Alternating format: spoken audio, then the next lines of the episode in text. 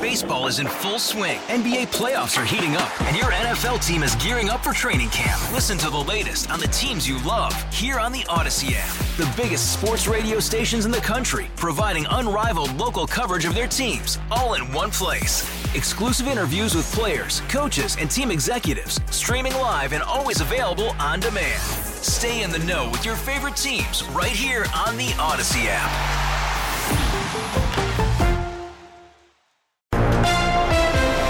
822 on Total Information AM. All this morning on KMOX, we've been hearing the story of how a Florissant family just found a successful liver transplant match for their six month old baby, Eden.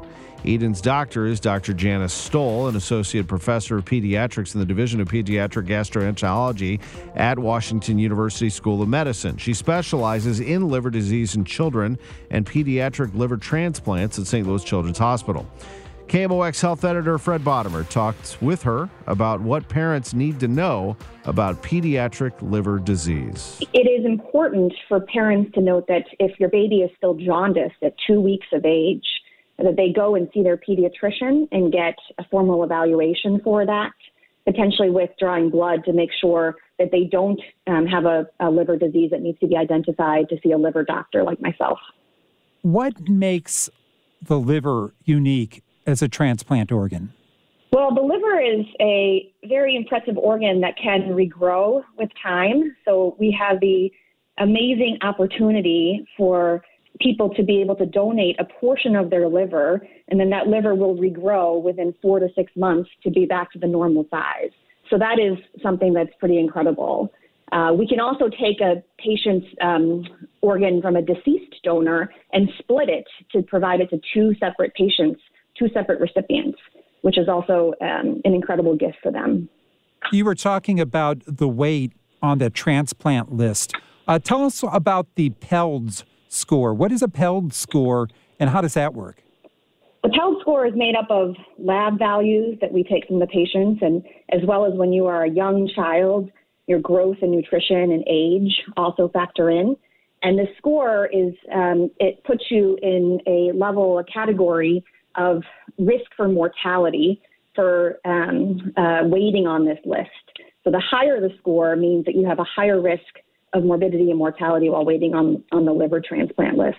Um, and then uh, there are other categories that patients can be transplanted in, that is 1A and 1B. But by the score, the higher the score, that's the patients um, uh, are, are kind of ranked this way on the UNOS list, waiting their organs let's talk about that waiting list. What, what are some of the struggles of families and patients on the transplant waiting list? There are thousands of people just waiting. Is there a problem with the system?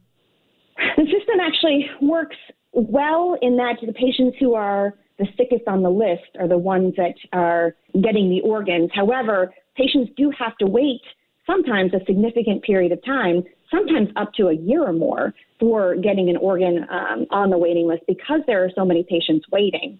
Our kids face a particularly difficult challenge because they're young, um, and the kids who are less than one year of age have a higher risk of morbidity and mortality while waiting on this list. This is why living donation is such an important option for our patients Currently, for children, only 15% of patients are receiving a living donor liver transplant. It's very important to have that option if available to patients so that if they are becoming sicker or at all having any struggles, that we have that option for patients for living donation. Also, our outcomes for living donor liver transplants for babies um, are better than actually if you receive a deceased living transplant um, donor organ. Dr. Stoll, let's talk about some of the tension and worry that comes with being on a transplant list. And, and it doesn't simply end after a transplant. There's a lot of potential dangers following a transplant, right? That is right. Obviously, with any significant surgery, there is risk for uh, morbidity and even mortality with a big uh, operation such as liver transplant. Our patients who, after after liver transplant, do uh, potentially develop things like rejection, need for other operations and procedures. But our outcomes are, are excellent for pediatric liver transplant right now. And so we really try to optimize um, uh, these patients prior to transplant so that way they recover quicker after their big operation, and we can get back get them back to their normal life with their families. Dr. Stoll, what do you tell people that are considering donating an organ? Uh, why is it so important?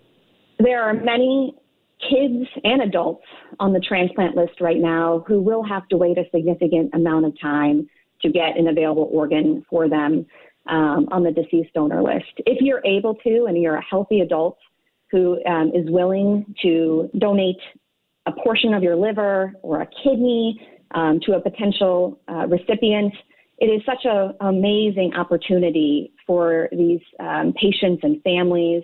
The amount of stress that they are under while waiting these organ transplants is incredible. So, if you're a healthy adult and are willing to donate an organ, boy, it's such a gift of life and such a gift of hope for everybody on the list.